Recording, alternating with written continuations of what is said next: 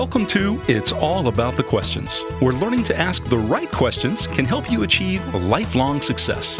Now, here to help you ask all the right questions is award winning author, international speaker, and business strategist Laura Stewart. See me, but now you can. And see, it was evening, it was dark, but it was only dark because my hand didn't click the link fast enough.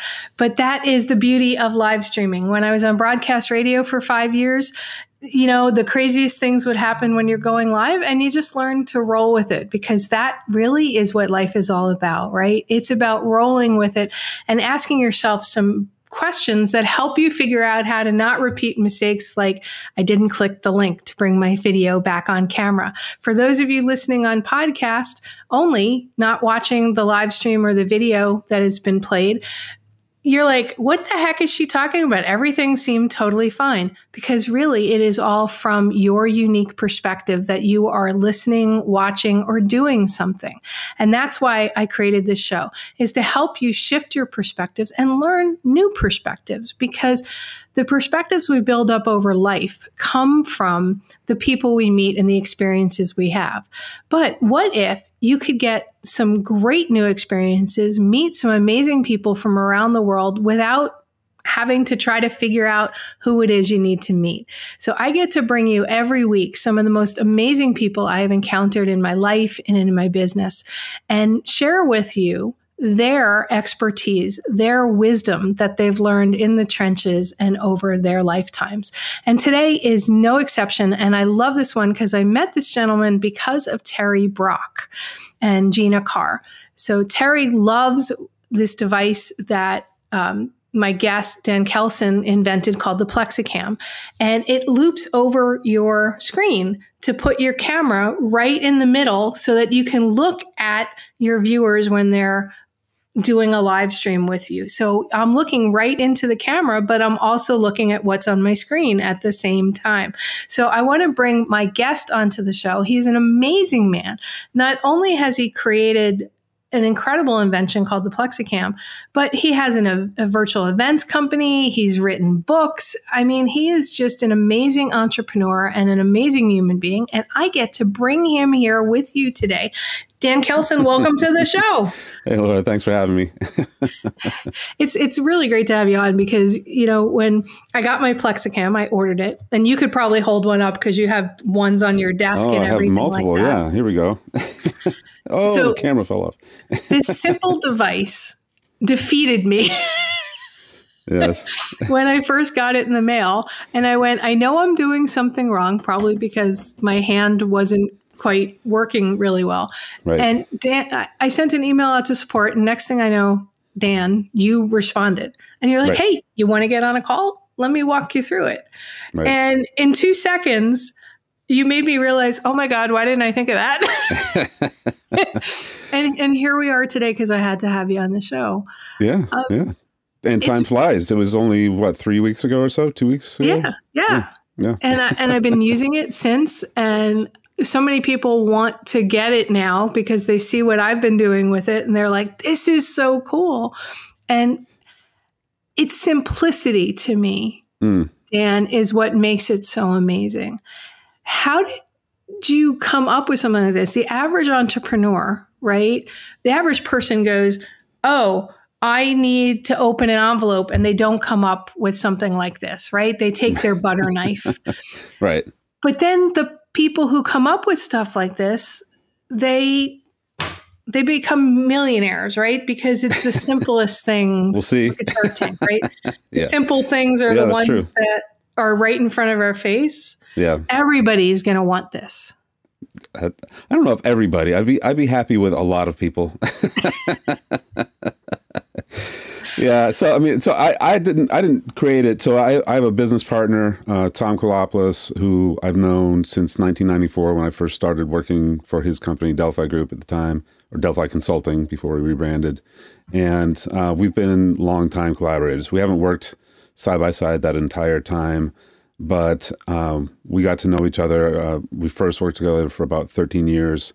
Uh, through an acquisition by Perot Systems, which is another interesting story potentially but um, we're both inventive guys. Uh, I don't particularly come from an entrepreneurial background. Nobody in my family is really entrepreneurial. But being in a startup, I was like employee number 12 or so for Delphi fairly early into the game. And uh, I, I, I didn't know any better. I just, you know, fresh out of college, I jumped into what do we need to do and let's make it happen and uh, you know more or less accidentally learned about entrepreneurism because it was required. And and I was hungry and thankfully had a lot of energy uh, as a much younger man. And I kept saying yes to everything that got thrown at me and volunteering for things. And uh, that sort of fired up my desire to to learn and do all sorts of things. Um, fast forwarding Tom has always been a tinkerer.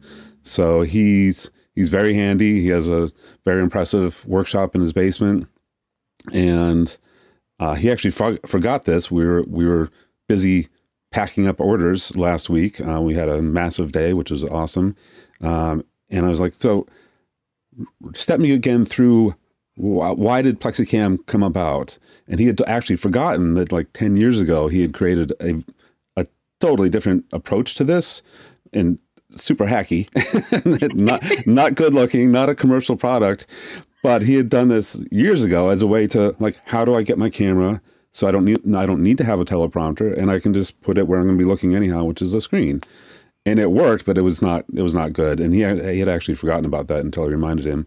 But he started the design that went through a whole bunch of really ugly designs before he got to what we sell now like December 2019. So it was right before the pandemic opened up Pandora's box. And we were both, okay, so travel's gone. yeah. Uh, should we, we've, we've sold physical things like market research, but not in CD ROMs back in the day when we sold research on CD ROMs, but we didn't, we'd never had a physical product company. So we said, I think this could potentially be something. Let's play around and see where it goes. And what do you know? It turns out it's it's a good idea. people love it. It's so simple and it's so non high tech, which is very strange because we're both high tech people. But um, it's been a wild ride. well, you know, being a geek, one of the things that I've learned is that most of the time, you don't need a geek solution mm, yeah. to solve a lot of the problems. Right. It's the the simple things that can solve it, like a tripod for a light. You know, you, right. you don't need to create electronic lights and this and that. Most of the time, you know, or putting a book underneath your monitor right, to, yeah. to raise it up. It, it solves the problem. It may not look as great as your all of your um, monitor arms and all those other things, but right. it, it, solves the problem. Yes. Now, you talked about teleprompters, right? Mm-hmm. I know when I've filmed some different things and I needed to have notes, I've tried 30 billion. Well, that's an exaggeration, but I've tried a lot of teleprompter apps, right? Right. And the most frustrating part is they're always over here or over there or underneath, or you try to put them above. So you're never like looking right where you need to. And it takes right. a lot of skill so that like when the president's reading off a teleprompter or a newscaster is reading off a teleprompter that it looks like they're looking right at the camera. Right. Yep. And why is it important for that? I mean you're in this business with events and everything else. What's why is it important for the person to be think, looking like you're looking at them? Right yeah, so I mean, you know, it's it's a it's a human thing. We're always we're scanning for danger and we're scanning for friends.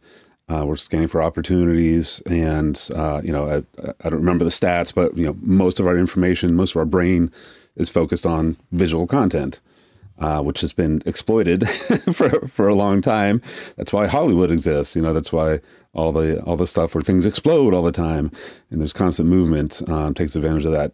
And what happened, you know, until last year, the vast majority now now everybody, you know, toddlers and 115 year olds know Zoom, and they've probably used Zoom on a regular basis, right? But it, you know, 15 months ago, 90% of those people had never heard of Zoom. They'd never right. done a video call of any kind or a video conference. So everybody was just thrown into it, and we had to do something. Thankfully, the internet is at the state that it's, it's at now. Zoom was six years into their journey or so and is far easier to use than traditional things like WebEx and GoToMeeting and all those. So it's the the bar has been lowered to entry, but most people are still not. It's not natural to look at a camera, right? I mean, we're no, we're we're training generations to do that, and selfies, good or bad, uh, but it's not a normal. It's just not a normal experience. And there's I a take reason such why. bad selfies. I, I Yeah. don't get how people look good on selfies. I, I, Yeah, use filters. I, I understand that works wonders. so I'm going to look like a cat or or a bunny or I I, yeah, I just cat, don't why not? Yeah, I wish I had the cat filter because that, um, you know, I'm not a lawyer, but uh, that that was pretty funny a couple weeks That ago. That was hysterical. that truly was hysterical, and thankfully the court understood, and you know they finally figured it out. But right. Yeah. That, that's pretty funny. But that that that eye to eye contact, uh, you know, I mean, most if you any given Zoom webinar, you're probably looking at people who are looking like this, or they're looking like this, or they're looking over here, or they're looking up. I mean, part of the problem is that um, the camera on laptops, which is sort of the default, you know, computing device that people are using, it's at the wrong place. You know, the camera's up above, unless you can go cross-eyed or you have spider eyes or some sort of capability that I don't personally have. You can't simultaneously look up at the little green dot and then also down on the screen where the person is in Zoom Right. or whatever. And um, and teleprompter solutions. I mean, so I, I have a teleprompter in the other room, but you know, if you're going to have a teleprompter, you need a, a big old tripod. This thing Right. takes a lot of space. This is like, you know, I've got a half dozen different tripods because this is my life. But, uh, you know, this takes up a ton of space. This is like a hundred, hundred fifty dollars, which is a relatively inexpensive tripod. yeah, Um, You know, but, but as soon as you start really looking at, I need a tripod to hold the teleprompter. The teleprompter is fragile because of the, the glass that's mirrored on one side and not on the other. I need, if I'm going to spend all that money and effort to get all that together, I should have a better camera. You're easily talking a thousand dollars, right, to do that. Right. And should we really have to do that just to be able to look professional on a camera? I mean, it's it's kind of insane. So I, I usually tell people that I'm I'm a frugal guy, which means I, I like to buy quality, and I'd rather buy once, ideally. And the design that uh, that Tom and I came up with here is really it's meant to be very flexible. It's like the Lego kit of uh, a, a sort of untripod is usually how I de- describe It just it's you know you can take all these pieces apart and put another shelf on top to put a put a light. You yeah. can Somewhere I add another have my other shelf. Yeah, yeah. Well, and that's you know, so imagine, yeah, most of our clients they ended up buying several plexicams because they the the trend is monitors are getting bigger, they're getting cheaper, they're getting faster, everything about it. Um, so your future, everybody listening, is a lot of screens or at least one big screen. It sort of depends on what you're doing, but um, you know this you can the one of the things that people like about plexicam is you can take um, you can take it and you know normally it's it's on your screen so i have one that's on a 32 inch screen in front of me and when you're not using it you just move it over to the side and it still stays so then it's, it's very convenient. You're like boop yep, there we are back in place and then it's off to the side and i can go look at spreadsheets or, or whatever it is that uh, that i need to do during the day. And that means that you get a lot more mileage out of all the equipment that you already have that doesn't have to be specialized. I think that the next thing you need to pray to create in the Plexicam line is for those of us who, when we're not using the camera, we want to take it literally off the camera, but we don't want to put it down on the floor. So, like a little holder. oh yeah like a head, headphone stand Yeah, like a headphone stand for the Plexicam. Hmm. Do you mind if I make a note about that? Please do, because I want one. because sometimes I, you know, I, I need to look at a certain portion of the screen where I've moved it off from where I am, and then it's like, okay, now I got to move it again. And Yeah. being sort of challenged one hand right now, I'm Right. like, I ended up putting it on the desk, right. and that's annoying because now I've lost, you know, surface area, and I'm worried about knocking the camera and, and yeah. the cables and stuff. So yeah, that would be really cool. Okay. a, a cool This is so, and this is why you know this is why I I talk to either prospective clients or or actual clients all all day every day um, because it's uh, you know the the feedback that we get from other people who are using it who have not had the benefit of staring at this concept for nine months or several years or, or whatever things that are obvious to you like why didn't you do this well because we didn't right. think about it yeah um, I, I want to talk about um, a couple of things that you know we talked about your your creative process and how much just now it means to hear from the users and right. how that changes. I mean, when you and I were going through the process of I, am having trouble getting it level. I, it doesn't make sense why. And then you're like, oh, flip it upside down so that right. the shelf you're you're putting it on top of the little shelf versus connecting it bottom yep. up. Right. And to me, those are interesting perspective like things, right? Okay. Because some of us follow the rules at first.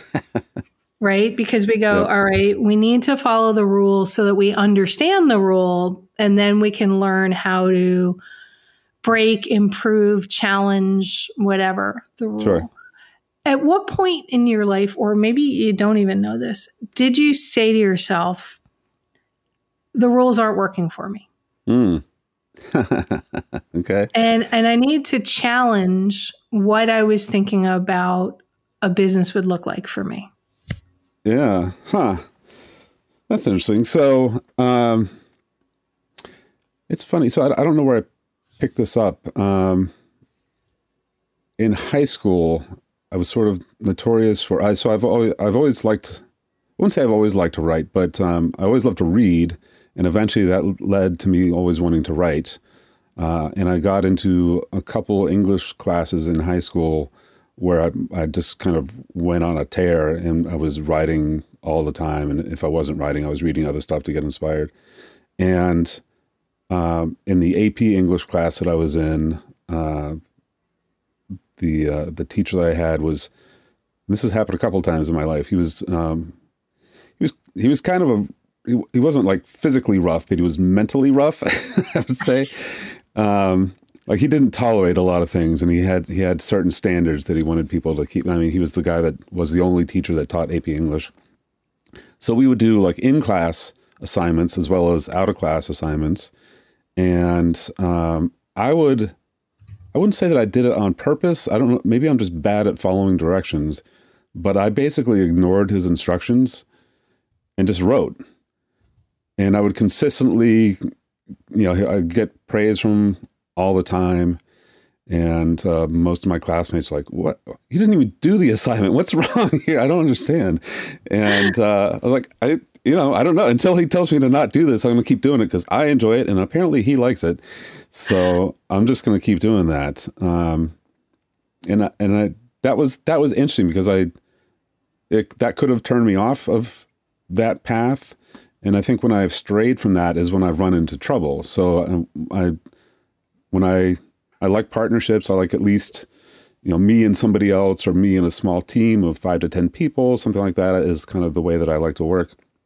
And there have been times when I've been in a team or with a partner who I inadvertently, or I think it's mostly accidentally, I took on some of their characteristics for their writing style, for example. And it felt terrible. I didn't like my own stuff. It didn't seem to work very well. And it, it wouldn't be until I'd left that situation that I was like, oh, why in the world did I write like I had a partner who had taken some law classes, and so as a result, his writing was very formal and okay. um, to me, not not human particularly. so uh, when I left, I was like, "Why in the world did I do that?" I I followed his rules, which I didn't even like, and I didn't think they worked for him. Why did I do that? Um, so that was you know that was fairly early in, in high school, and it's kind of bumped up every once in a while as I as I look at rules and say, does that is it even worth doing it? Um, at one point, we reported to Tom and I and, and the the group that got got acquired by Perot Systems reported to Jim Champy. Uh, Jim Champy and Michael Hammer were famous for the business process reengineering movement in the uh, mid late '80s. That that book is uh, has sold millions and millions of copies. uh, which which must be nice. I, I, would love to do that as well. Uh, but Michael Hammer, you know, like his name would say, you know, sometimes you just have to blow things up and try again. Uh, so there's there's been signs in my life where it's that's explicitly been said. Look, the rules that exist, maybe they're just stupid, and maybe maybe you need to look at it, and maybe it all has to go. Some of it has to go, but it's worth thinking why do we, you know, what are we actually trying to do instead of how do we do it right now? Because that actually opens up a totally different path. I've got like 10 thoughts in my head right now. Sorry. no, no, it's fine. And then I had a brain spasm moment too. Um, totally admit it. I didn't eat enough chocolate this morning. Um, uh, there you go. You, you told, you shared the story about you started writing like somebody else. Mm. And I know with my listeners that happens quite often. They feel like they need to mimic somebody because that person has had tremendous success or tremendous perceived success, right? Because mm. in these days yeah. of social media, it's not like the way we saw success before, you knew that it was more than likely 99% true success. Mm-hmm. Because if it made it into certain venues that brought it to your attention, you knew that this was probably not something fake. Right. It was harder to fake it right. than it is today. Yep. Now with social media, I I happen to know very sincerely that there are a number of people out there presenting themselves as being highly successful that are not. Mm-hmm but people buy into it because they see all these posts and they, you know, it's like it's not fake news, but in a way, it's in inflating a moment and making it the entire thing. And right. then eventually, it's like fake it till you make it. People buy into it, and then you do have success. But if you if there's no basis for that, then right. it will eventually fail really yeah, hard. If it's all fake. yeah, if it's all fake, if there's nothing in it. so as you've been discovering your own voice, your own writing instead of writing in legalese or whatever. Right. Um, I write for several magazines, including Podcast Magazine, and my writing style for the articles as I'm interviewing fellow podcasters in, in the technology category is I want to find the heart of the person, the mm-hmm. essence mm-hmm. of the person. Sure. I read other people's articles in there and in other magazines, and they write from a completely different style. And I go, oh, I should write like that more. yeah. Yeah. And then I go, no, I really like what I'm writing. And then I get a beautiful note from the person that mm. I wrote the article about, and it makes me feel good. But how do you decide for yourself that this is who I am and who I want to present to the world, mm-hmm. and how I know if I'm being successful for me? That was mm. a long way around to where I was trying to get to. yeah. Ooh. Uh, I don't know. I mean, it's, so it's funny, like with, um, with all the video stuff now so you know like so my background that's not that's not a green screen that's a real background. So it's a bunch of uh, acoustic tiles to to deaden the sound uh, which is a nod to um, when I went to college I went to Berklee College of Music to study music like 24 hours a day seven days a week which was a very wild experience to uh, to just live in music. And of course, like a lot of people, um, you know, what you study in college doesn't necessarily tie into what you actually do for a living.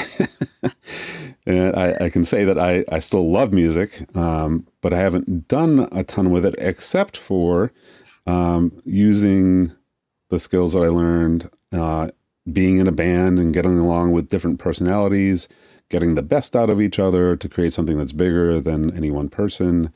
Um, that has been sort of a background foundation to the way that I think about assembling teams in a corporation, right? So how do how, like how do you get employee engagement to happen? Well, you have to kind of, if not like the people that you work with, you have to at least appreciate what they're capable of and do what you can to bring the best out of them.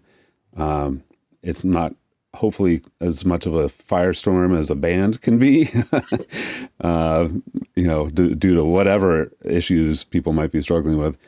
But um, I think to me, uh, you know, you know, figuring out who you are should be a continuous journey. I don't think anybody has it figured out. And actually, initially, when Tom proposed the idea, we have two companies, Viventus, uh, Virtual Event as a Service, and Plexicam.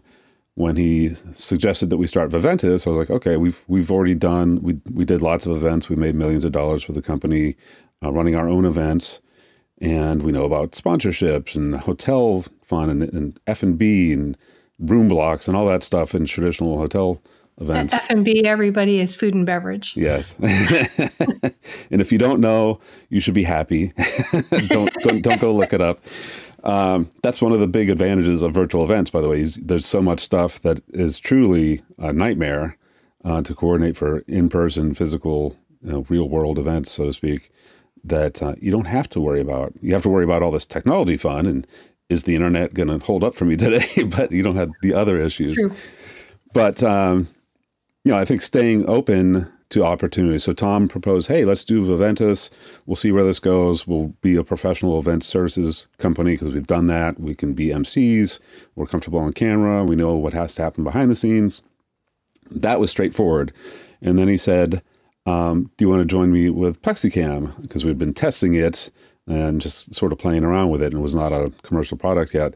And I said, no, actually. so I said, you know, I, I buy plenty of things. You know, Amazon might as well just have a, a, a, a curbside delivery at my house every day because it's happens basically every yep. day. Um, and, you know, I, and it turns out I'm not alone. so, uh, but, you know, I was like, I don't know anything about selling products at scale. We're we're going to need customer service. Little did I know that I was going to be the customer service. Um, you know, just and like, do we sell on Amazon or not? Because Amazon's the place to be, or is it? Uh, I was like, I, there's there's so much that I don't know. I'm not even sure where to start beginning to know.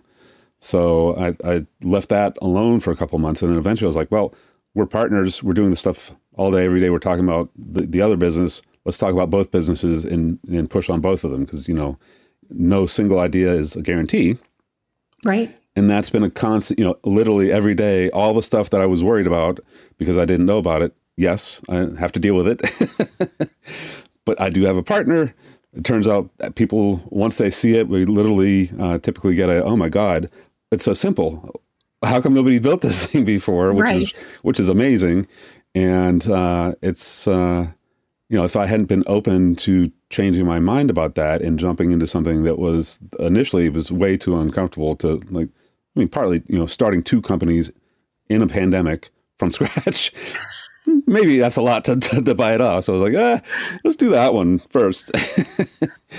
but, uh, you know, if, if you're not open to those opportunities, then you, you, there's so much of what I've stumbled onto in my professional career.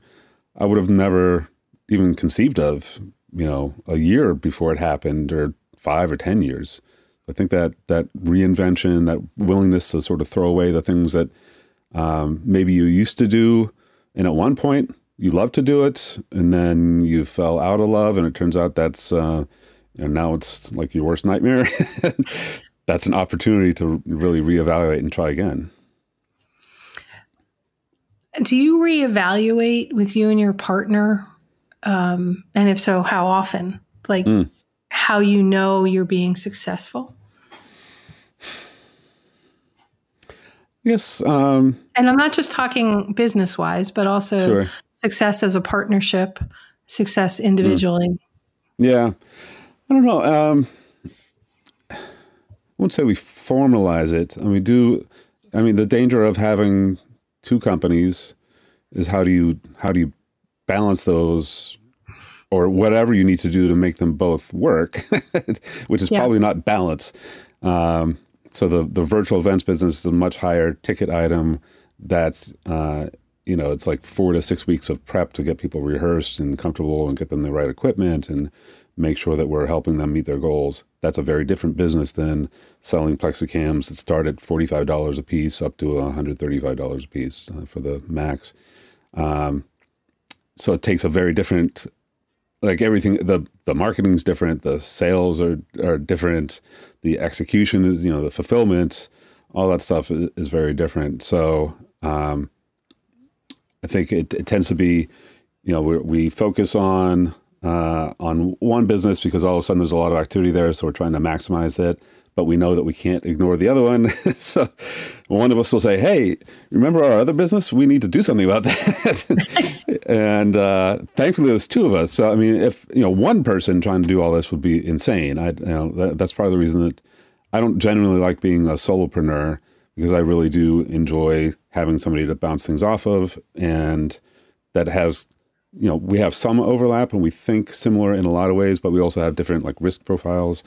Um, and different opinions, different contacts, which it turns out have been uh, really important to us as we've been trying to scale up a physical product business direct to consumer when we've never done that before. Um, which is a whole different animal than business than B2B. So. Yeah, it is. Yeah. Yeah. And it's, I mean, I, I like learning all this stuff, but it at times on both sides, it's, um, so we've done lots of events on the virtual event business the technology has changed so radically in the last year.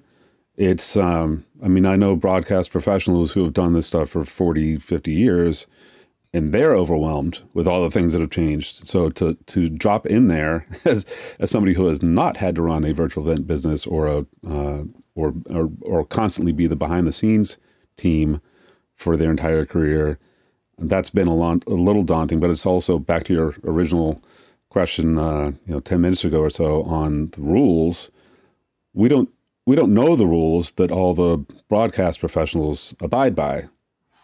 So in some ways, that's very freeing, and that gives us a chance to think of very different solutions to things. Like you know, I, I have three monitors, uh, 32, 32, 27, and a 60 inch monitor because when I'm running events, you need you're not you can't be there in a room and walk around and see what's going on. All of your insight into what's going on is through flat screens, right? Right. Um, and that's, uh, you know, typically in a, I mean, you would know this from, from your work. Um, it takes like 12, 20, 50 people in a TV station or any sort of broadcast situation to make everything come together. It's not a one person show or even a two person show. So for us to collaborate and boil that all down to just two of us running an event for somebody that normally would take 20 people, you know, it's when I stop and think about it, that sounds insane. but it's also possible now, uh, but not right. if you use the old approach. All right. So, so let's dive into that old approach versus new approach versus some sort of hybrid approach. Okay. You've mentioned several times your events company, the virtual events company. I know at the pre COVID, there were a number of virtual events. People were beginning to attempt to live stream events for people who couldn't travel, plus mm-hmm. to expand the, their reach, right? Because you can only right. fit so many people in a room. Right. And there are other people that are perfect for it, right? Plus, if you live stream it, it's all recorded as well and you get extra feedback. Right. Then COVID happened and right. every single in person event around the world just stopped. Yeah. But people still needed to get their messages out. Right. It's frightening to me, frankly, because I participated in a few virtual events and they were horribly, horribly handled, right? Because yeah. people didn't know how to do it. And right. I they they missed the boat on how to create inclusion. Mm-hmm. And then I've been on some virtual events um, Christine Kane, I don't know if you've heard of her. She wrote a book called The Soul Sourced Entrepreneur. Hmm, okay. okay. Um, I interviewed her on my show. Uh, a friend of mine, John David Mann, one of the co-authors of the Go Giver series with Bob Burg, he's like, Laura, you need to read this book and have Christine on your show. So if a guest of mine says I need to have somebody on the show, I, I listen, right? Yeah. There especially if they're a dear friend. Yeah. And she held her click event that used to be an in person event, a multi day in person event via Zoom. And she gave me a, a, ticket to to go. And I, I, I bought her book. So you also got a free thing. Now I get books for free, but some people I buy their books as well. Sure. Right. So that it gets that verified when I um, Yeah, review right. them on, on Amazon. Just a little extra boost for people that their stuff to me is that amazing. Sure. Anyway, it was amazing, right? And she had never done it before, but somehow she and her team made breakouts that were powerful. Mm. And the live part, and you know, there were bobbles, but Right. it was amazing Right. from your perspective of running events like this, is there a couple of keys that people need to think about whether their live event is got has five people on it or 5000 Yeah. Yeah. So I, it's funny. So um, I'll just I'll bounce back a little bit. So uh, so early in the web, uh, so like 1998, um, which is funny to to think back that far. what what a world it was feels then. like forever yeah, that was. Um, I mean, that's like the the, the silent age of of the web. But um, I remember uh, that we had had a graphic designer that we brought on who was a print guy because that's what you would be, right? Before the web, uh, and you know, video wasn't really a thing yet. So he was a great print designer, but he wanted. He ended up thinking of everything on the screen had to be a square or a rectangle of some kind because that's how you know if you're going to do fancy layout at the time you had to do tables. And tables that's the only way you could try and position things in little little thumbnails basically so that you could assemble a bigger right, picture right? Sure. 'Cause that's that's the way to optimize your site at the time which is sounds ridiculous now. But um i was like you know you can take you know photoshop existed at that point you could slice your your images so that you could have like there's an oval over here and you assembled it by putting together a bunch of rectangles but it do, everything doesn't have to be a rectangle. And he never got it. Um and i was it was amazing because he was such a good print guy and he wouldn't think like that in print but for some reason he couldn't make that that jump. So i think we're, we're having the same experience with virtual events because we're used to you know everybody is in a rectangle. Um, if they're in the audience and often if they're a, a, uh, a person on a panel or something who's not currently talking they look decidedly not enthusiastic i will say. So yeah it's like how do you how do you express your face? Should i go off camera? What should i do? Right. Yeah. And I think I mean, you know, so I haven't I haven't sat in any of the Tony Robbins events that he's done virtually, but I know a lot of people who've worked on them and uh, they put together these massive walls of, you know, like a thousand people on this huge wraparound screen, right? And then he, he runs around because he is Tony Robbins and uh, you know, high fives everybody as he's running around. And um, you know, we don't all have to do that. Uh, it's but you do need to do something because there's when you're on the stage, like I miss presenting on a stage because you can you can walk up to the edge of the stage. You can I I, I follow in the footsteps of Tom Peters, the business guru from uh, X McKinsey. love tom peters Yeah, he's he's he's a wild man. Uh, for people who haven't seen him present, he jumps off the stage and walks around a- amongst the audience, which would be terrifying these days. But you know, when that was safe, get right up in your face, put a microphone in your face, and ask you. So, what do you think about what I just said? And to, you know, if you know Tom Peters, he's um, he's he's not going to get injured by anything that you say. Um, but it was a great way to like people that are sitting in the back who would normally maybe they can't even see him on the stage. He he'll roam around and go talk to people and, and get feedback. And a, a started, nightmare for the guy who's trying to record the live event on camera. Yes. Wait, Where is Yeah. he? It's like trying to catch Robin Williams, you know, when he's on live stage. Where is he? Right. Yeah. Well, that's why that's why you got to have good camera people and and wireless mics. But um, you know, I've done that a lot, and it's really it's fun for the presenter. Um, you know, basically, if if if nobody's having fun, it's never going to be fun. so somebody has to put the energy into it, and that somebody. Like we're we're all required to do. I mean, you're running everything yourself right now, right? I mean, Yeah. normally if you're a keynote speaker at a physical event you show up there's 10 people behind the curtain they wire you up they you know they tell you where to look when the when the camera uh, light is on whatever and uh, that's a lot to for people who have never done this before to juggle so um, that's part of our argument is you know if you if you're on the one end you're like we got to survive we're going to do a zoom thing and thank God Zoom exists. Yay. Okay, that's you're on one end of the spectrum. If you're if you have a brand, you know, like we care about our brand stands for specific things. We have specific values. We have a specific customer experience that we always want to portray, our partnership experience, whatever happens to be.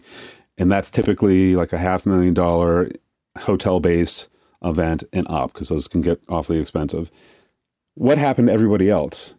Who, who does care? They, they, they know that they have no idea how to run a successful virtual event and they don't have a half million dollar budget or anything approaching that. Right do they just not do anything? And uh, you know, I've talked to plenty of people who said we're just not doing any events for. Initially, it was three months. Oh, now it's six months. Now it's nine months. Now it's a year. Now it's a year and a half. You know, there's a reason why events work.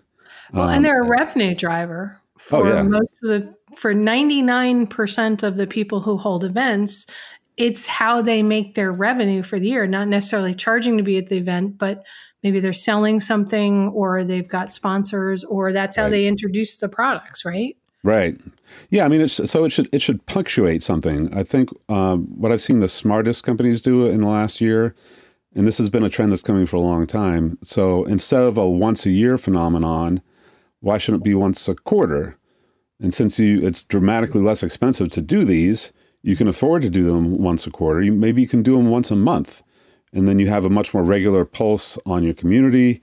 Maybe it it increases the speed at which you are innovating and bringing things to market.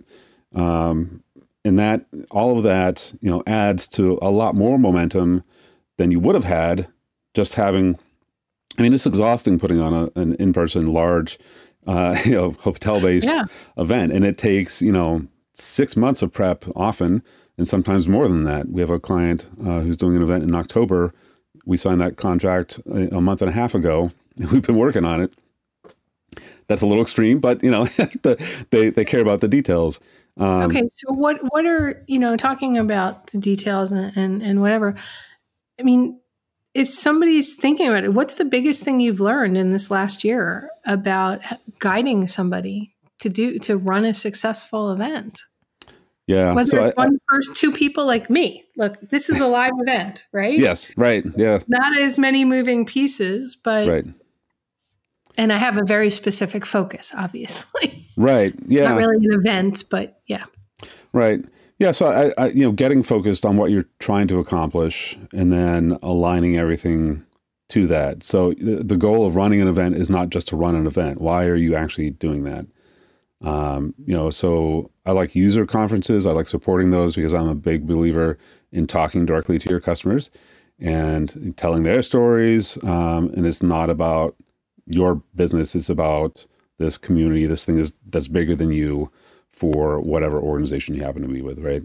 Um, so we've done college graduations, for example, and it's not about oh, wow. us. It's not about the college per se. It's about the community of friends and family and alumni and all that that makes up the college institution. There's a reason why people want to go. You know, multiple generations of a family going to a single school. Um, you know that experience deserves some attention, and um, unless you put it, it does take significantly more effort, at least in concentration, to get the kind of engagement that you can get in an in-person setting virtually. And I do think, uh, you know, not to be completely selfish, but um, creating the plexicam, that scratched our own itch to try to get that connection to people that are on the other side of the of the lens because it is it is decidedly not a normal everyday thing. Like right. you don't you know nobody teaches you this in sixth grade and you carry it forward as this is something I need to know how to do is, is talking to a camera. You know, unless you're going to be a broadcast professional and you lived in, in that environment, it's it's not normal, right? So how can we make it as easy as possible? So part of the testing for us with Viventus, we use the early prototypes for plexicams to send out to speakers along with a webcam, usually a Logitech of some kind, so that we could establish some level of uh, professionalism, of the standard look that we were going to get. Everybody's in their homes, but at least we knew we had a certain angle that we could get. We could coach them on where to put their head so they have some headroom, right? Um, which we fixed before we got on live. and uh, you know, and to look in the camera, right? That did, that did make me laugh, by the way, Dan. that I said your head's partially cut off. I'm like, he knows this. Yeah, yeah, I know. I just didn't feel like seeing the top of my head. But that that's a piece of it, right? Yes. Is you're with Viventus, this other portion of, of what you guys all do. I mean, the plexicam necessity is the mother of all invention, right? Mm, yeah. It was because not everybody looks at things the same way you've learned to have to look at things. Right. Yeah. So I, I find that really interesting, right? Because mm-hmm. we talked about breaking rules. Right. Learning the rules to break the rules, or in some cases, you don't know what the rules are, so right. you're not even worried about it, right? Yeah, exactly. Yep. Um, but then looking at, I'm going to guess every event you do is what does success look like for that end client? Mm-hmm. How right. do we know that we're going to help them meet their expectations or exceed them? Right. Little things like realizing I need to send them cameras. Right. Because it's probably going to look really bad if somebody's camera or sound is dramatically different than everybody else's. Yeah. Yeah, exactly. I mean, the, the, to you now it's second nature, but how long did it take for you building Viventus to realize, okay, this is our punch list? Right.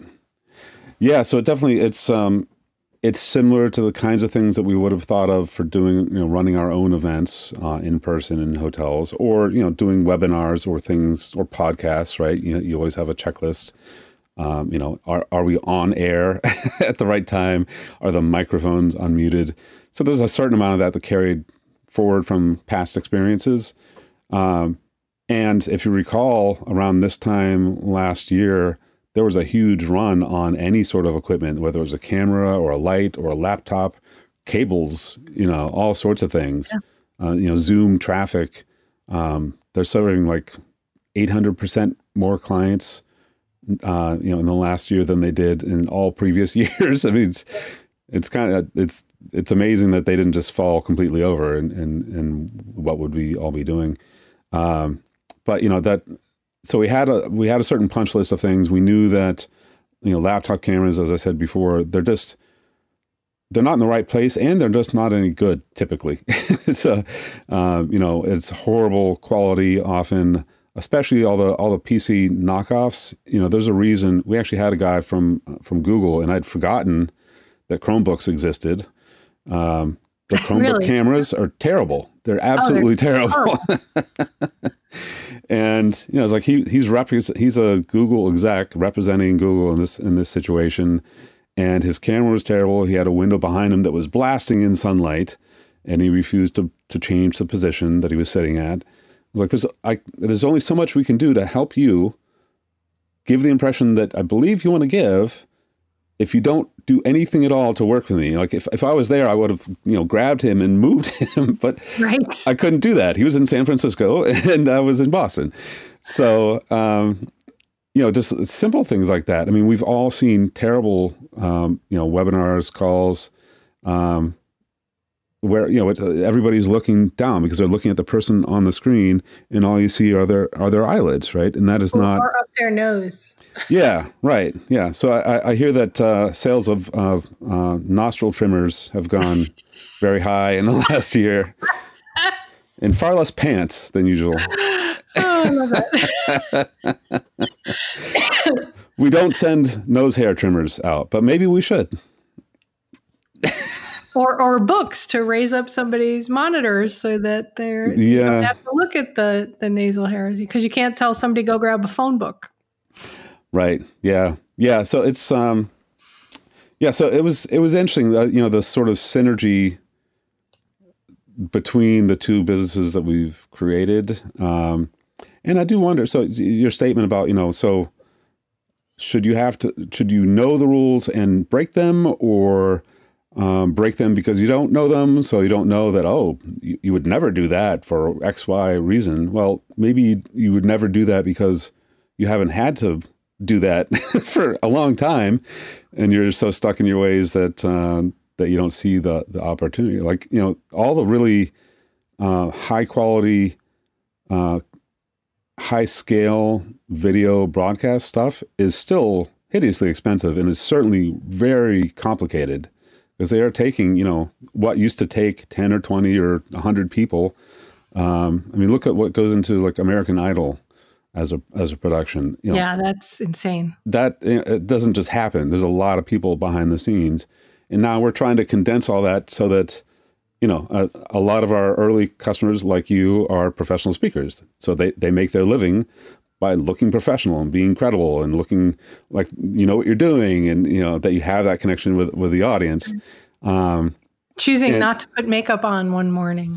right. Yeah. Yeah. So like uh, we have another um, another fan, uh, Desiree Rose, who uh, I think she did the first unboxing uh, streaming that we had for for anybody. So that was about a month and a half ago, and she's uh, she's a riot. Um, but she says, you know, if I'm going to bother putting on makeup and getting my hair done to to go on camera at all in a day, I'm going to be on camera a lot and do a lot of content, which is. Um, which is really interesting because there's a lot of people that are terrified to ever go on camera. Um, and they, they would want to do as little as possible and then shut it off for as long as possible, right? right? Yeah. But uh, you know, just you know, since we're all having the experience of having to be on camera, you might as well go good at it because it's this is normal now. you know, it's it's been long enough. I've done enough research in habit formation that having to do something for 15 months in a row, these are new habits.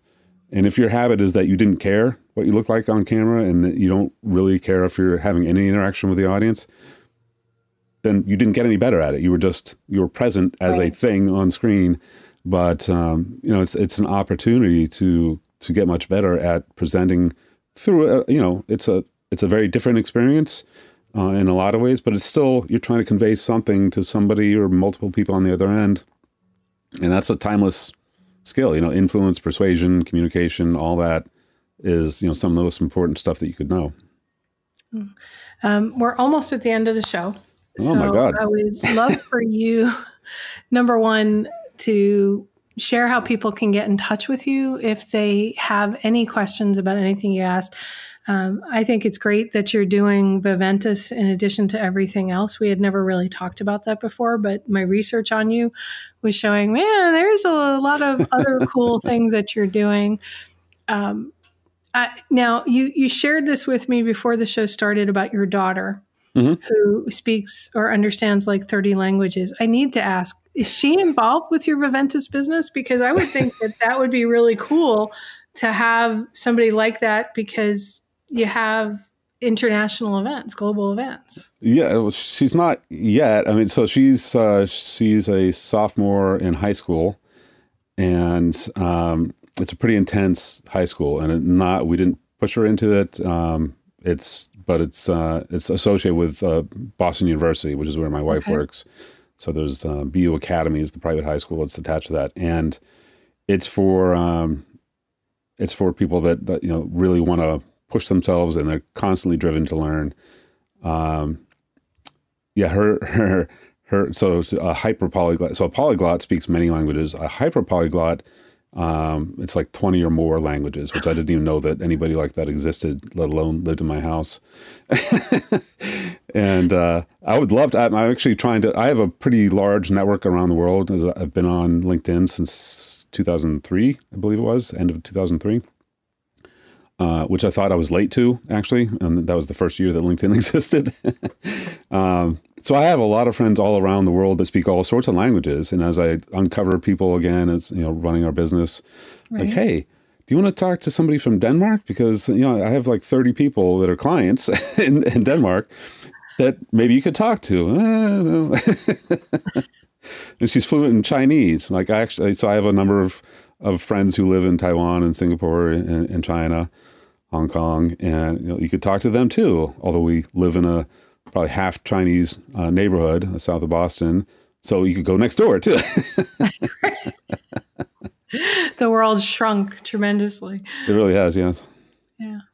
Uh, so, so, I, I did not. So if, if for folks that want to get a hold of me, so Dan at plexicam.com. If, if you don't know how to spell plexicam, uh, there we go, plexicam. Focus. There we go. Um, Viventas is uh, so Dan at Viventas, V E V E N T A A S. So that stands for Virtual Events as a Service. But if you look for me on LinkedIn, you, you can find all that in one place. and um, if somebody wants to buy the Plexicam, I have a I have a, a link I can put up. We're going to get this all fixed. So, but you can use that, and it's a pain in the neck. But there's um, some stuff that I'm going to post up on the website for those who who want to pick up a copy of the Plexicam with a little discount or something. Uh, yep. I love it. I think it. I think it's really great, Dan. What you're doing and what you're doing with the virtual event stuff, Viventas. I mean, I think that you don't have to run an event yourself. And I don't know what you charge for somebody to run an event, but I've run webinars for my friend Dina Moskowitz's company Sazmax. Okay. Uh, you know, it's just something I do. It's it's I love doing it. I get to help her put on like a webinar, but it's like one or two people, right? Oh, okay. It's completely different than running an event. Right. You know, to me, a webinar event is very different from running a big event where maybe you're doing breakouts and where you've got a lot of speakers and right. a lot of other moving parts with people in there. I can't imagine doing that without somebody who knows what they're doing. Yeah, and even then, it's uh, it's a fun experience to figure out. I mean, just like you said at the beginning of this, when you go live, who knows what's going to happen? yeah, you know, Restream's come a really long way since I started using it with some new features. Yeah, but there's still some things that it should be a lot smoother. You know, they've got this great green room. I can bring people in and out, and right. I can use this video that was created by my my media guy, Joshua Beatty Barr. I said, "Can you create something so that I can bring it in?" Well, I still have him do stuff in post because I'm crap at post and don't want to spend the time learning post production. Yeah, right? It's time consuming. Um, with audio, it's easier, but with the video, it's harder. He's like, "There's no fade."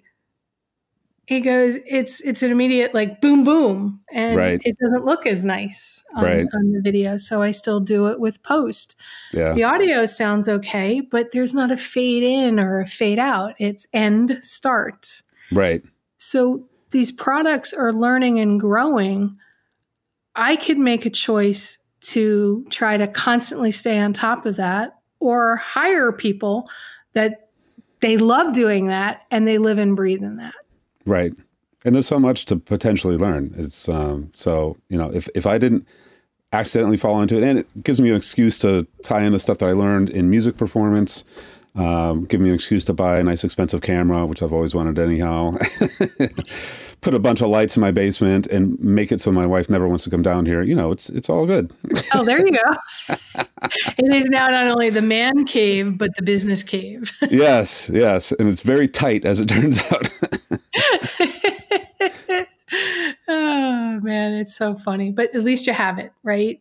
Because yes. otherwise you'd have to uh, rent space right. and figure out how to deal with all the other sounds that were going around that you had no control over outside your space compared right. to that. So yeah, exactly. So last thought you'd like to leave my listeners with, Dan? Mm-hmm. What would uh, be the uh, last thought? So so I so uh, about a year ago, um, I started interviewing people uh, unofficially. I did I never packaged it up, but I was asking people. You had plans on January one that suddenly, you know, in April, May, look very different.